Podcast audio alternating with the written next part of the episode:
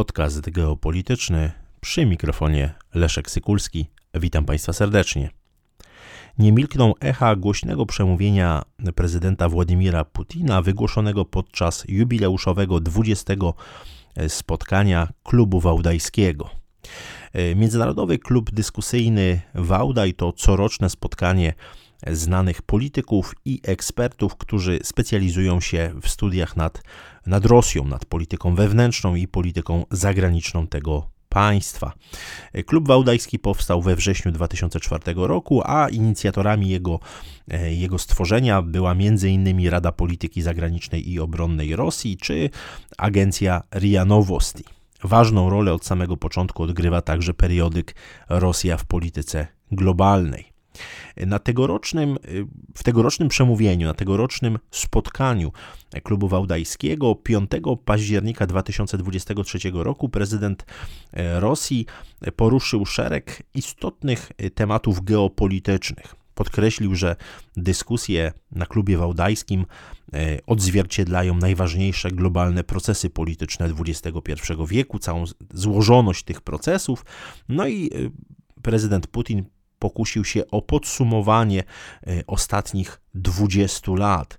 E, powiedział między innymi, że w ciągu ostatnich dwóch dekad wydarzyło się więcej istotnych, kluczowych e, wydarzeń niż w ciągu niż w ciągu dziesięcioleci w niektórych wcześniejszych okresach, okresach historycznych i zresztą podkreślił tutaj, że właśnie zachodzą na naszych oczach zmiany, które wymuszają jak to określił, fundamentalną transformację samych zasad stosunków międzynarodowych. W swoim przemówieniu prezydent Rosji zarysował istotne tezy dla kształtowania rosyjskiej polityki zagranicznej, rosyjskiej polityki bezpieczeństwa.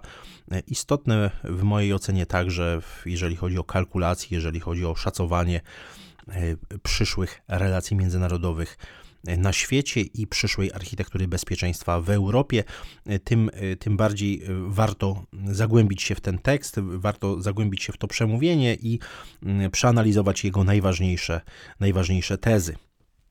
Jeżeli chodzi o sam początek przemówienia, to mm, prezydent Putin mm, wspomniał o jak to określił, niezwykle trudnym okresie rekonwalescencji po rozpadzie Związku Radzieckiego. Natomiast tutaj od razu podkreślił, że Stany Zjednoczone po zakończeniu zimnej wojny, a także mm, partnerzy Stanów Zjednoczonych, czy też ich satelity, jak to, jak to ujął Władimir Putin, y, obrały, zdaniem rosyjskiego prezydenta, stały kurs w kierunku hegemonii w sprawach nie tylko politycznych, ale także wojskowych, gospodarczych, a nawet e, kulturalnych czy obszarze wartości i, e, i moralności. No i tutaj prezydent Putin e, bardzo twardo stanął na stanowisku, że jakiekolwiek próby ustanowienia monopolu w obszarze moralności, w obszarze no, powiedzielibyśmy aksjologii, czyli tym obszarze wartości, są skazane z góry na niepowodzenie, ponieważ mm,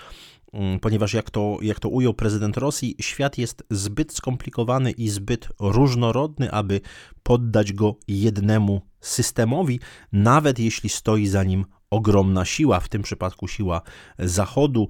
Mm, także odniósł się tutaj do polityki kolonialnej Zachodu mm, i, e, i wspomniał zresztą, że dobrobyt Zachodu e, no, był budowany przez wiele stuleci właśnie na wyzyskiwaniu, wyzyskiwaniu kolonii. Padły tutaj zresztą y, bardzo ostre, mocne słowa, które wywołały poruszenie nie tylko w Polsce, ale także w zachodnich mediach. E, prezydent Putin powiedział, to jest dosłowny cytat. Historia Zachodu jest w istocie kroniką niekończącej się ekspansji. Wpływy Zachodu na świecie to ogromna piramida militarna i finansowa, która stale potrzebuje więcej, w cudzysłowie, paliwa, aby się utrzymać, wykorzystując zasoby naturalne, technologiczne i ludzkie należące do innych. Dlatego Zachód po prostu nie może i nie zamierza się zatrzymać. E, koniec, koniec cytatu. Ta narracja, której użył tutaj Władimir Putin, jest charakterystyczna nie tylko dla rosyjskiej dyplomacji, rosyjskich czynników decyzyjnych, ale także e, dla chociażby innych państw członkowskich grupy BRICS. Podobną narrację stosuje chociażby dyplomacja chińska, Chińskiej Republiki Ludowej, akcentując te mm, zamorskie kolonie które mm, były eksploatowane przez państwa mm, europejskie i właśnie legły u podstaw budowy potęgi mm, gospodarczej e, Zachodu. Natomiast tutaj padło też bardzo ważne, ważne stwierdzenie, że Rosja w pewnym momencie, w pewnym momencie rozważała przystąpienie przystąpienie do NATO, natomiast y, te propozycje rosyjskie miały zostać, y, miały zostać odrzucone i mm, argumentacja prezydenta Rosji jest taka, że, mm, że na przeszkodzie stanęła przecież nie konfrontacja ideologiczna, której już nie było po zakończeniu zimnej wojny, ale ale interesy geopolityczne, padło to określenie, interesy geopolityczne, no i mm, sporo, sporo miejsca tutaj poświęcił prezydent Putin na arogancję Zachodu. Arogancję Zachodu i takie, jak to też określił, samo uwielbienie mm, w domyśle cywilizacji, cywilizacji zachodniej. Ta retoryka i ta argumentacja była dla prezydenta Putina pewnego rodzaju wstępem do wyłożenia istoty mm, tego przemówienia, istoty tez, mm, które zostały zaprezentowane podczas tego rocznego klubu wałdajskiego, a mianowicie odniesienia się do kwestii mm, wojny na Ukrainie. E, prezydent Putin e, argumentował, że Rosja została zmuszona do tego, aby odpowiedzieć na stale rosnącą presję wojskową i polityczną tzw. Tak kolektywnego Zachodu, oczywiście pod egidą Stanów Zjednoczonych, i powiedział też ważne słowa, które dobrze oddają retorykę rosyjską. To jest dosłowny cytat. Wielokrotnie mówiłem, że to nie my rozpoczęliśmy tak zwaną wojnę na Ukrainie. Wręcz przeciwnie, staramy się to zakończyć. To nie my zorganizowaliśmy zamach stanu w Kijowie w 2014 roku. Koniec cytatu. Władimir Putin odniósł się tutaj do wydarzeń określanych jako Euromajdan i do pozbawienia władzy legalnie urzędującego prezydenta Wiktora Janukowycza.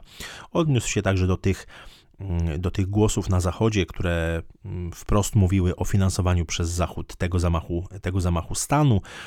Zresztą wiemy chociażby z pism i wypowiedzi profesora Johna Mearsheimera, jednego z najwybitniejszych teoretyków stosunków międzynarodowych w Stanach Zjednoczonych, że rzeczywiście taka sytuacja miała miejsce, mm, że jeżeli chodzi o finansowanie takich różnych działań odśrodkowych na, na Ukrainie, tutaj Mearsheimer powoływał się między innymi na Wiktorię Nuland, która wysokiego urzędnika Departamentu Stanu, która wprost wprost podawała konkretne kwoty idące w miliardy na wsparcie na przykład tak zwanej pomarańczowej rewolucji na, e, na Ukrainie. E, Władimir Putin e, odniósł się także do mm, kwestii ludności rosyjskojęzycznej i do etnicznych Rosjan zamieszkujących, mm, zamieszkujących czy Donbas, czy Półwysep Krymski. Mm, wspomniał, że Rosja robiła wszystko, co w jej mocy, aby wesprzeć tę ludność, aby uchronić ją przed czystkami etnicznymi, przed ostrzałem, bombardowaniami, aby zagwarantować możliwość mówienia we własnym, e, we własnym języku. No i padły też w tym przemówieniu bardzo y, słowa, które wywołały ogromne kontrowersje y, nie tylko w Polsce, ale także y, na Zachodzie. Y, mianowicie te o, w, w, odniesieniu do, do konfliktu na Ukrainie, że nie jest to konflikt terytorialny. I myślę, że tutaj warto za, zacytować y, całość tej, tej wypowiedzi, aby zrozumieć, y, zrozumieć istotę, istotę rzeczy. To jest dosłowny cytat z prezydenta Putina. Kryzys ukraiński nie jest konfliktem terytorialnym i chcę to wyraźnie podkreślić. Rosja jest największym krajem na świecie pod względem powierzchni i nie jesteśmy zainteresowani podbijaniem dodatkowego terytorium. Mamy jeszcze wiele do zrobienia, aby właściwie zagospodarować Syberię, Syberię Wschodnią i rosyjski Daleki Wschód. To nie jest konflikt terytorialny i nie jest to próba ustalenia re regionalnej równowagi geopolitycznej. Sprawa jest znacznie szersza i bardziej fundamentalna i dotyczy zasad leżących u podstaw nowego porządku międzynarodowego. W tej części przemówienia mamy istotne nawiązanie do samej idei, do, samej, do samego przesłania, które przedstawił minister Siergiej Ławrow, szef rosyjskiej dyplomacji w grudniu 2021 roku, argumentując, że potrzebna jest nowa architektura bezpieczeństwa w Europie, że potrzebny jest nowy traktat bezpieczeństwa. I te słowa Władimira Putina mówiące o tym, że Mm, konflikt y, na Ukrainie, że konflikt rosyjsko-ukraiński, że wojna na Ukrainie jest tak naprawdę mm, elementem budowania nowego porządku międzynarodowego jest moim zdaniem niezwykle istotny, ponieważ odnosi się do znacznie głębszych, do znacznie głębszych procesów. No, zresztą tutaj Władimir Putin powiedział, że trwały pokój będzie możliwy tylko wtedy, kiedy każdy, mm, każdy poczuje się bezpiecznie. No to nic innego jak właśnie odniesienie się do e, kwestii i, i potrzeby zdaniem, zdaniem rosyjskiego, rosyjskiej dyplomacji, rosyjskich czynników decyzyjnych,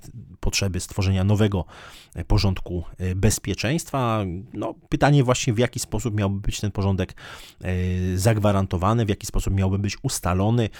Trudno sobie wyobrazić, aby to miało być jakoś jednostronnie narzucane. Raczej większość ekspertów skłania się do tego, że gdzieś, gdzieś na horyzoncie mm, będzie, stworzona, będzie stworzony jakiś nowy traktat bezpieczeństwa, który może być wynegocjowany na przykład na nowej konferencji bezpieczeństwa w Europie. No, trudno na razie tutaj przesądzać, jak, będzie, jak mogłaby wyglądać w ogóle taka nowa konferencja bezpieczeństwa e, w Europie, natomiast y, też jest tutaj, y, padły też w tym przemówieniu ciekawe słowa mówiące o tym, że że podejście oparte na blokach, w domyśle blokach polityczno-militarnych i e, myślenie w kategoriach konfrontacyjnych jest to dziedzictwo XX wieku, natomiast e, współcześnie, aby zagwarantować właśnie ten nowe no, nowe otwarcie, jeżeli chodzi o bezpieczeństwo, chociażby w Europie, to nie może się to odbywać y, przy y, narzucaniu woli przez jednego hegemona, czy w obrębie bloków takich jak, jak NATO, czy inne bloki polityczno, polityczno-wojskowe. No i zbliżając się do końca, do, do końca analizy tego, tego przemówienia, Warto też y, zauważyć, że mm, Władimir Putin y, wspomniał o polityce ekspansji NATO w regionie Azji i Pacyfiku, y, w Azji Południowej, gdzie no, ogranicza się swobodę rozwoju właśnie poprzez próbę dominacji jednego bloku polityczno-militarnego. To niewątpliwie też odniesienie się do rywalizacji amerykańsko, amerykańsko-chińskiej. Podobnie zresztą jak kwestie pojęć takich jak cywilizacja, cywilizacja czy cywilizowany świat. Tutaj Władimir Putin od, odrzucił e, taką próbę e, interpretacji, że cywilizowany świat to jest Zachód, a cała reszta to jest świat niecywilizowany. Nazwał to e, kolonialną interpretacją. To zresztą charakterystyczne dla narracji, tak jak już powiedziałem, nie tylko, nie tylko rosyjskiej, ale w ogóle grupy, grupy BRICS. I też y, jasne opowiedzenie się za tym, za, uszano, za poszanowaniem innych cywilizacji y, i, i zresztą powiedział tutaj Władimir Putin, że cytuję, nikt nie powinien zdradzać swojej, e, swojej cywilizacji. Y, na zakończenie zabrzmiały słowa, które, które no nie, nie dziwią i one są pewnym credo dla e, dyplomacji rosyjskiej i e, chińskiej. Władimir Putin powiedział, że wierzy, iż zwycięży pragmatyzm i zdrowy rozsądek i, cytuję, powstanie świat wielobiegunowy. Koniec, koniec cytatu. To jest istota i przesłanie, opowiedzenie się za światem policentrycznym, za światem wielobiegunowym, niezdominowanym przez jednego hegemona, światem, w którym każda cywilizacja e, będzie mogła rozwijać się swoim torem, w swoim tempie i e, gdzie żaden ośrodek geopolityczny nie będzie starał się narzucić określonych wartości czy określonego modelu rozwoju gospodarczego, społecznego czy, e, czy kulturalnego. W tym duchu oczywiście ta y, ta interpretacja w mediach zachodnich czy w mediach mm, polskich była bardzo mocno emocjonalna, akcentująca właśnie e, te, te kwestie, o których, o których wspomniałem. Niemniej jednak, e, jeżeli chodzi o rosyjską narrację, jest ona, jest ona spójna i właściwie to, co powiedział Siergiej Ławrow w grudniu 2021 roku, to, co powtórzył prezydent Władimir Putin e, podczas 20 spotkania klubu wałdajskiego mm, jest e, dosyć e, jasne i pokazuje, że Rosja będzie dążyła do stworzenia nowej architektury bezpieczeństwa w Europie. Czy to odbędzie się na jakiejś nowej konferencji bezpieczeństwa, czy zostaną po prostu podpisane nowe traktaty, trudno na razie oczywiście przesądzać o tym.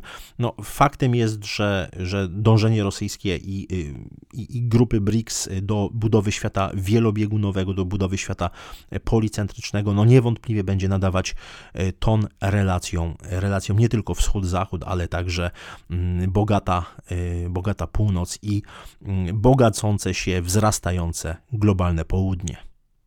Dziękuję Państwu za uwagę.